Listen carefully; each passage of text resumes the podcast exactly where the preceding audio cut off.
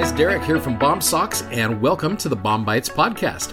Hey, if you're new to BOM-BITES, it's a service from our company BOMSOCKS to help be a resource to use. You're studying along with the Come Follow Me curriculum for the Church of Jesus Christ of Latter day Saints. Hope you enjoy today's episode. So I want to conclude this week of the Isaiah 40 to 49 chapters, focusing on those last two chapters, which are Isaiah 48 and 49.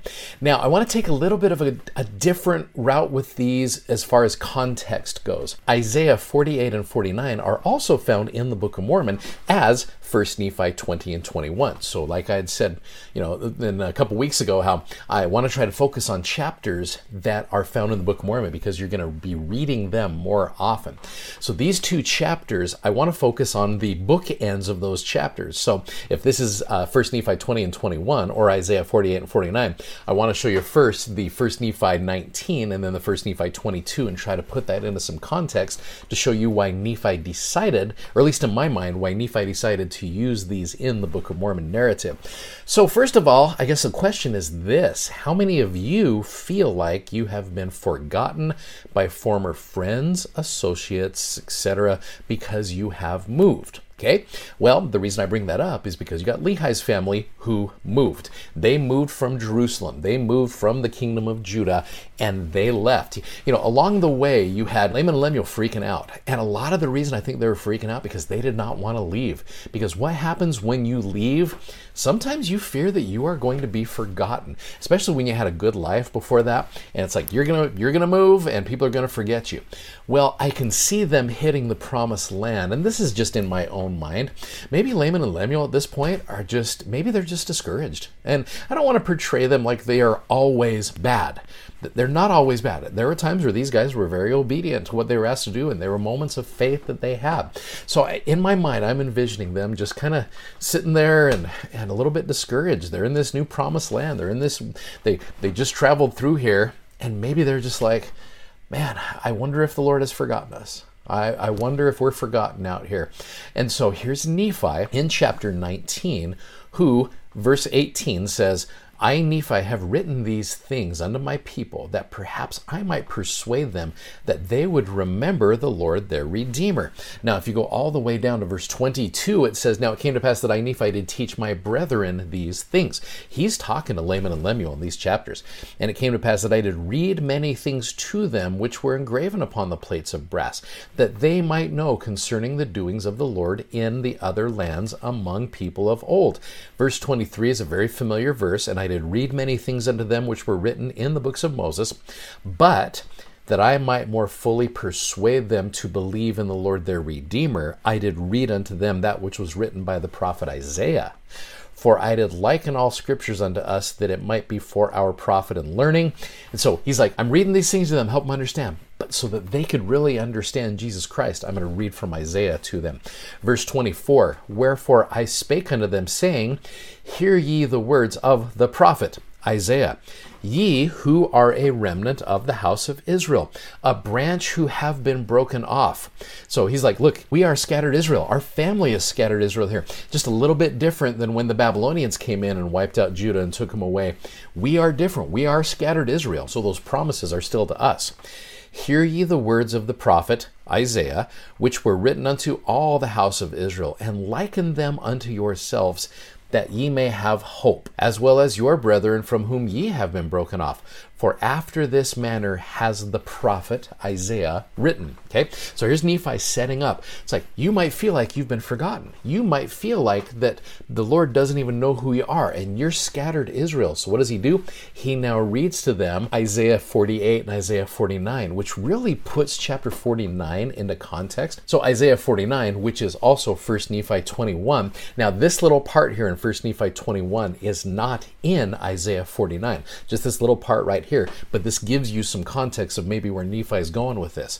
It says, Again, hearken, O ye house of Israel, all ye that are broken off and driven out because of the wickedness of the pastors of my people. Yea, all ye that are broken off that are scattered abroad. Again, he's talking to Laman and Lemuel here, especially who are of my people, O house of Israel. Listen, O isles, unto me. Hearken ye people from far. And here's then where he gets into what Isaiah is saying. The Lord hath called me from the womb, from the bowels of my mother hath he made mention of my name. Verse 3 Thou art my servant, O Israel. You go down to verse number 5. And now saith the Lord, that formed me from the womb, that I should be his servant to bring Jacob, this remnant of the house of Israel that's been uh, scattered, again to him. Though Israel be not gathered, yet shall I be glorious in the eyes of the Lord, and my God shall be thy strength.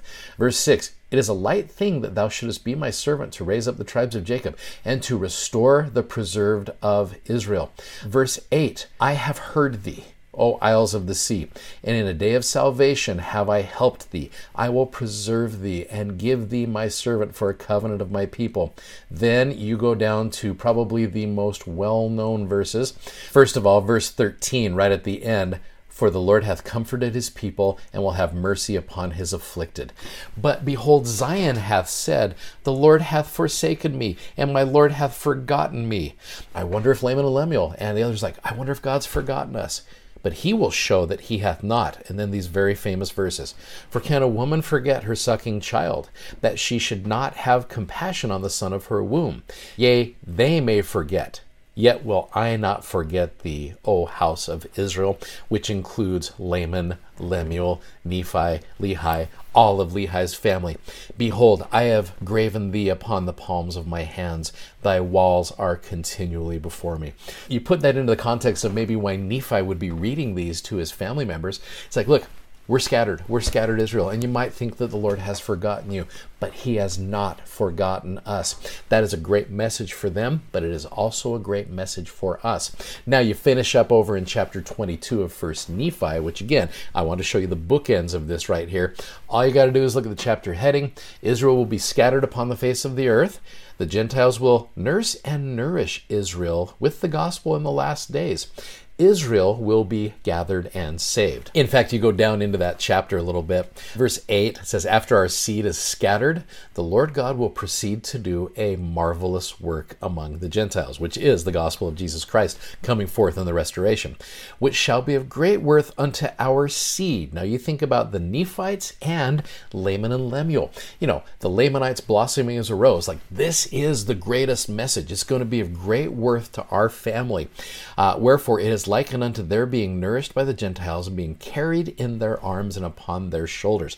And it shall also be of worth unto the Gentiles, and not only unto the Gentiles, but unto all the house of Israel, unto the making known of the covenants of the Father of heaven unto Abraham, saying, In thy seed, meaning all of the house of Israel, shall all the kindreds of the earth be blessed. And so I guess when I read those verses, when I read uh, First Nephi, I'm taking it with the understanding of here's a group of people who have been scattered, and then you've got these two chapters of Isaiah that are designed to provide hope. Like Nephi said at the end of this, like, I liken these things unto yourselves that you may have hope. And then remember that that gathering is going to take place. And so you might feel scattered, but the Lord is going to take good care of you.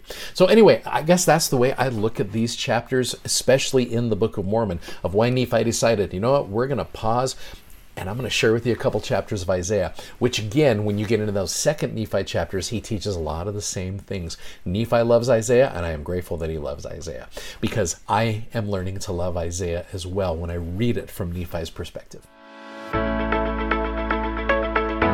If you'd like to check out our video that goes with today's podcast, you can find us on YouTube, Instagram, and Facebook by simply searching BOMSOCKS. That's B O M S O C K S.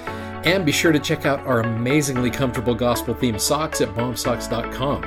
Thanks for listening and hope you'll join us again for more episodes of BOM-BITES. Godspeed and have a great day.